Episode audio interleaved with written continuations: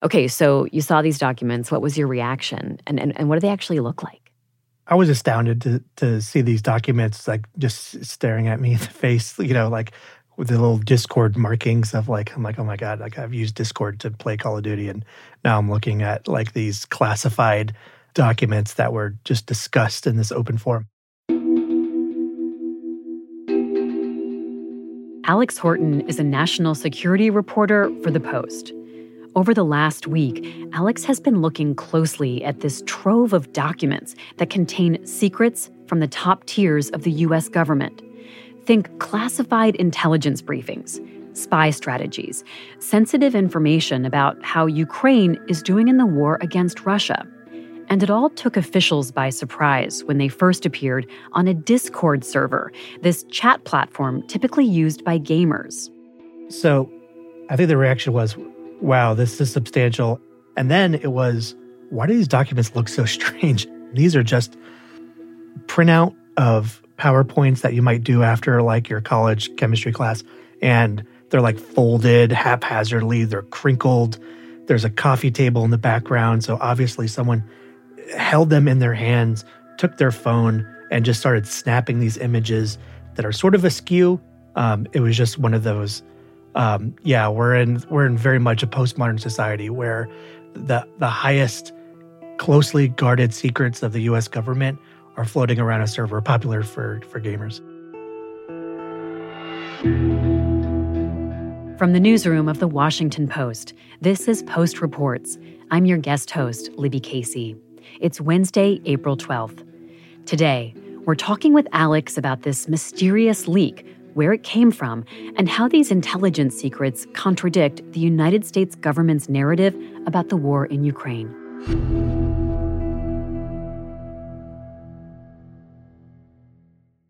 So, Alex, what is in the leaked documents? There's a lot.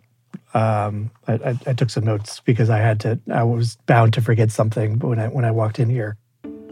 One of the more interesting things, and again, that we had indications of already, was the level of penetration of U.S. intelligence into Russian preparations for the war in Ukraine.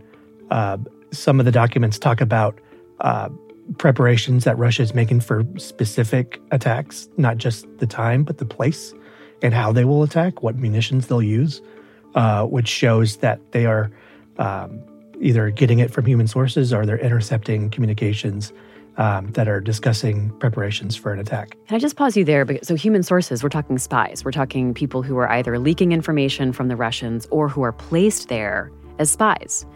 That's right. But that sounds dangerous to release this information because that lets the Russians know that intel is being gained. That's right. When you hear the jargon, sources and methods, that's what you're talking about. You're talking about either people who are close to this information that's providing it to U.S. intelligence officials, or it is a satellite or, some sort of interception on radio or cell phones or other communication, maybe a computer network. Why that's important to safeguard is because if the Russians now know there is a vulnerability somewhere, they can go back and say, well, let's go back to who discussed that particular attack in that particular time, reference in the documents, and figure out how the Americans or NATO knows about it. So that's the danger here, and that's why this stuff is so explosive, is because, you know, Russia and its intel folks can go back and look at, okay, where do we need to plug the holes? And sometimes those holes might be people.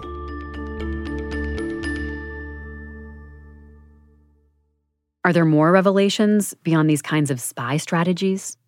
The other one that we've reported on that I've seen myself is the perennial challenges that Ukraine has to sustain itself in a conventional artillery war. I mean, they're shooting thousands of rounds a day. I mean, they're shooting a few, like, around every few seconds along the front.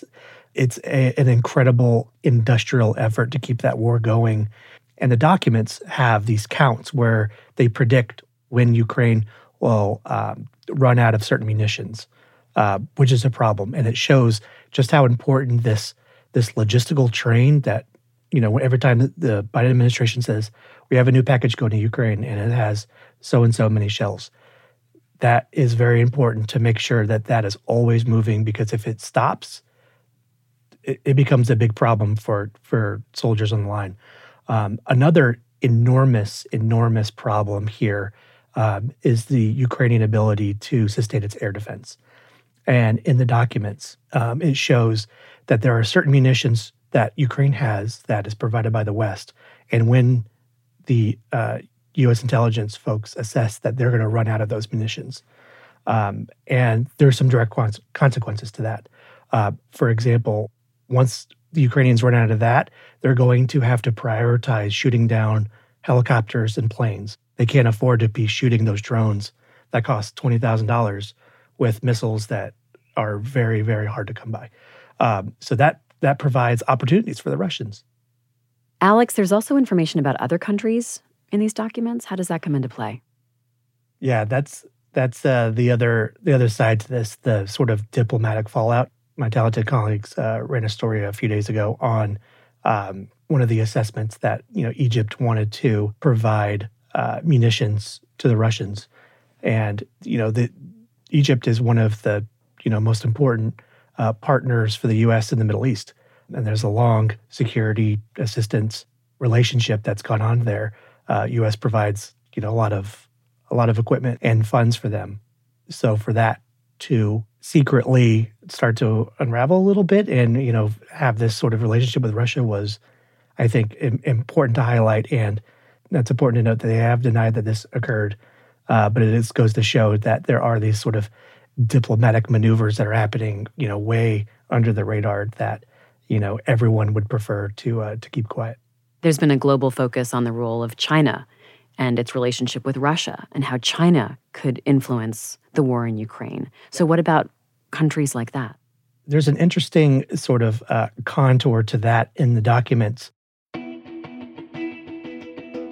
U.S. has been saying for some time that they didn't want to provide long-range munitions to Ukraine that they can then use to launch into Russia because that would escalate the conflict. And the question was, how would it? Since the beginning of Russia's war on Ukraine, the U.S. has had to navigate wanting to help Ukraine's military without going so far as to provoke Russia into war. President Biden making that clear. Are you going to send long-range rocket systems to Ukraine? We're not going to send to Ukraine rocket systems that can strike into Russia. Now we know that one of their assessments is that strikes in Russia with NATO equipment could be then used to justify a widening involvement in China, that they might provide munitions, they might provide other support. That seems to have been the dynamic that the administration didn't really say publicly.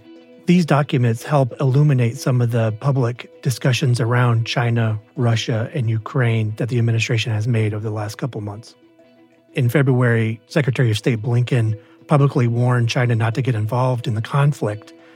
This is about the same time when these documents are saying they've intercepted Russian intelligence discussing how China may become involved. So, Alex, what is the U.S. government saying about this? Everything from their awareness of them to the legitimacy of the documents. So when they talk about the documents publicly, they prefer to focus on the investigation on who leaked them. They've launched an investigation on there. They're working with the Justice Department to figure this out. Some national security experts I talked to said the consequences for this person are rather severe. This could be, years in prison for whoever leaked it. I mean, the head of the Intelligence Committee in the House has said they're a traitor. Yeah, and we don't know this person's motivation. We don't know if this is to win an online argument, about how the war is going. We have no clue to the motivations. They might be a Russian agent. We just don't know. When it comes to the legitimacy of the documents, some of my earlier questions, to the Pentagon, after they reviewed them, was there did appear to be a manipulation on one of the slides that downplayed Russian losses and artificially inflated the number of estimated Ukrainian losses. We're on the hunt for other manipulations in the other documents, but I think it's important to note that there are different waves of document releases that when we went in and scraped from Discord and from users who were in that server, that first batch was unaltered. And once they were kind of bouncing around the internet for a while through Telegram, that's when it appears manipulation happened. So there's like the original unaltered, primary documents, I tend to call them, and then the ones that are sort of been bouncing around. So it really depends on how upstream or downstream you are in scooping these up. You know, John Kirby, who's high up in the National Security Council, has said, we don't know the extent of the leaks. Just to follow up on that, at this point, do you believe the leak is contained? Are there more documents out there that have not been released publicly? Is this an ongoing threat? We don't know. We truly don't. What does that tell you? I think it tells me a couple things. That they don't have an ability to go out there, or maybe they don't even know where to look, I think is maybe one issue. I also think that, some of these Discord servers are private. They can shut down. They can move somewhere else. There is no telling if there's just going to be, a constant drip, or if we're just going to find one, documents after this that are still bouncing around. There's no telling. After the break, we dive into the real-world consequences of spilling this top-secret intel, especially the effects this might have on Ukraine as it fights a grueling war. We'll be right back.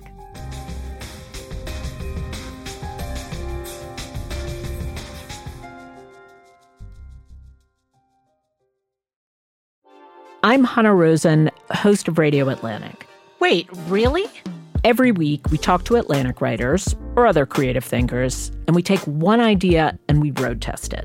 Maybe what I'm asking is the problem them or us? Sometimes I change my mind about things. That's such a good point. I never thought of that. Maybe you will, too. Or at least you might see something differently. Ooh, that's fabulous.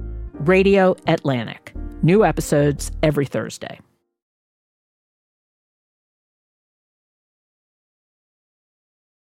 So, Alex, how does the information in the documents square with what the U.S. government says about the war in Ukraine, and also with what you've seen on the ground, because you were just there a few weeks ago? It's more about how it doesn't square with what the U.S. government is saying about the war in Ukraine.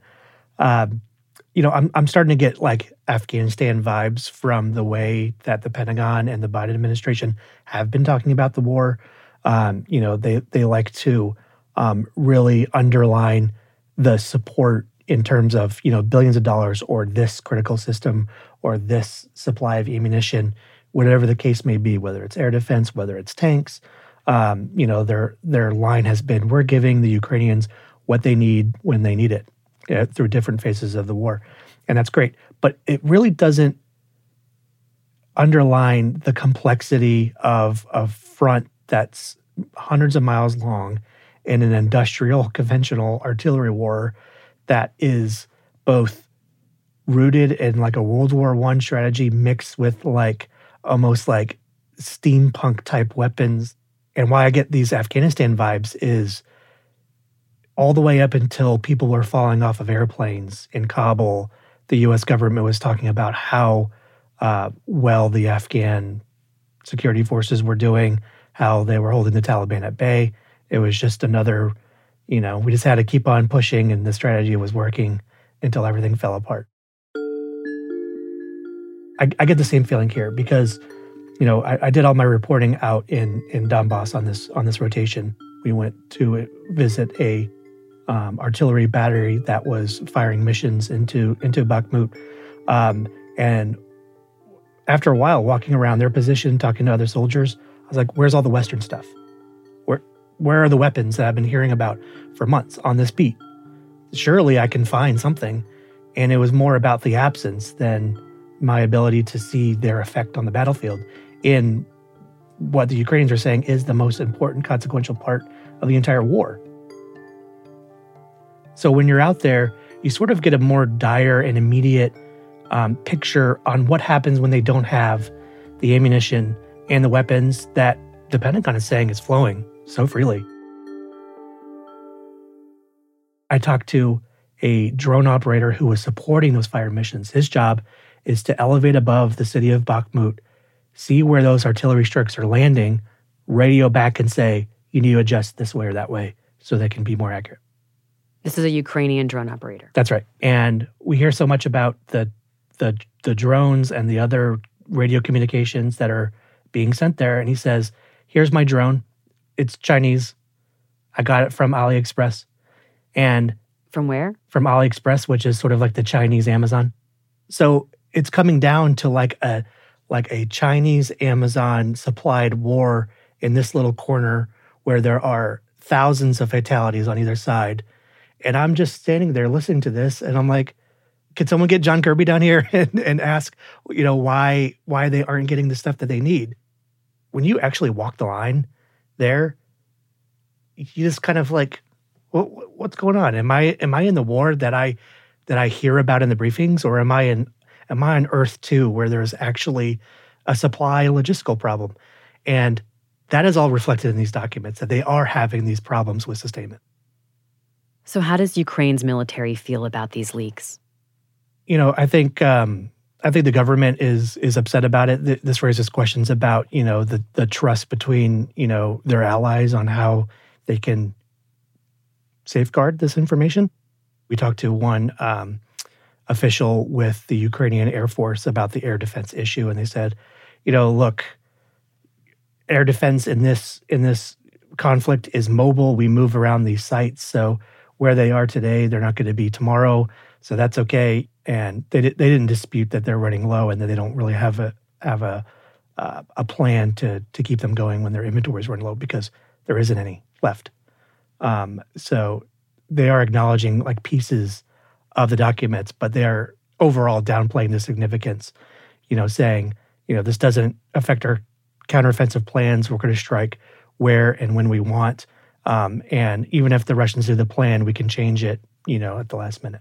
I think Russia is probably trying to figure out where they're going to launch their offensive. And, you know, these documents might help them and they might not. They might have their own understanding based on their own intelligence of what Ukraine might do.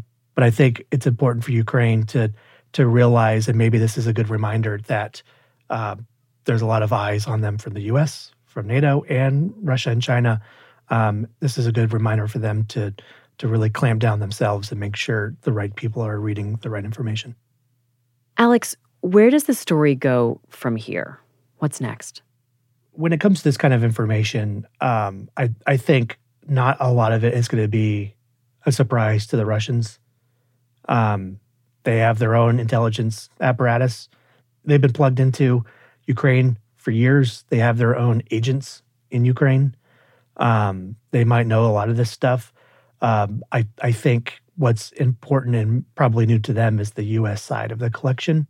Russia may come away with these documents and have insights into the way the U.S. Gathers information from either people or from secure communications, and maybe they start to address those shortcomings. Address could mean like, if they find people who are providing information, you know, they could you know, jail them, they could kill them. It depends on who they are and what they've provided. They could start to limit access to secret and classified information amongst themselves, which makes it harder for the U.S. to look for it, makes it harder for the Ukrainian intelligence to gather that information. So what happens in the search for the leaker? And you just laid out some very real-world consequences that could come from these documents. What if it's someone inside the U.S. government?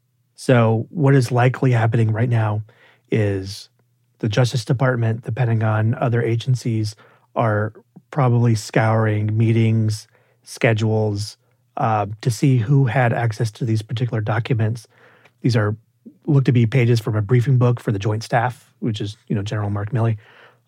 So that means there's not a tremendously big universe of people that would have access to these. But, you know, once they identify this person, you know, one expert told me, you know, very plainly, they're in for a world of hurt, because I see the consequences as like this sort of like expanding star that will continue to grow, because some of the disclosures in these documents affect, you know, different classifications. They reveal different classified programs and abilities of the U.S., that, you know, it's possible that the Russians and maybe the Chinese didn't know about, and now they do, and maybe that gives them pieces to go on. The intel world works on pieces, like a mosaic, and they put together this thing and that thing, and then after a while, they start to build something that they can stand back and say, okay, now we understand this complete picture. That's why these disclosures can be damaging in ways we can't even anticipate yet, because these slides and the context and the way these things were gathered, this information was put together, might be a puzzle piece that the Chinese and the Russians can now go back and look at all the other stuff that they've collected over the years and say, aha, now I understand this better.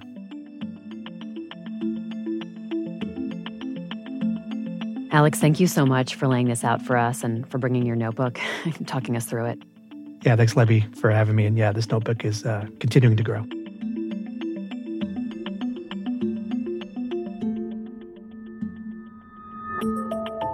Alex Horton is a national security reporter for The Post. That's it for Post Reports. Thanks for listening. Today's show was produced by Ariel Plotnick. It was edited by Rena Flores and mixed by Sean Carter. Thanks to Ben Pauker. If you want to show your appreciation for the show, please subscribe to The Washington Post. It's a great way to support the work we do. And you get access to all the incredible reporting our colleagues do every day, including all the latest updates on what these document leaks contain. Go to washingtonpost.com/subscribe. I'm Libby Casey. We'll be back tomorrow with more stories from The Washington Post.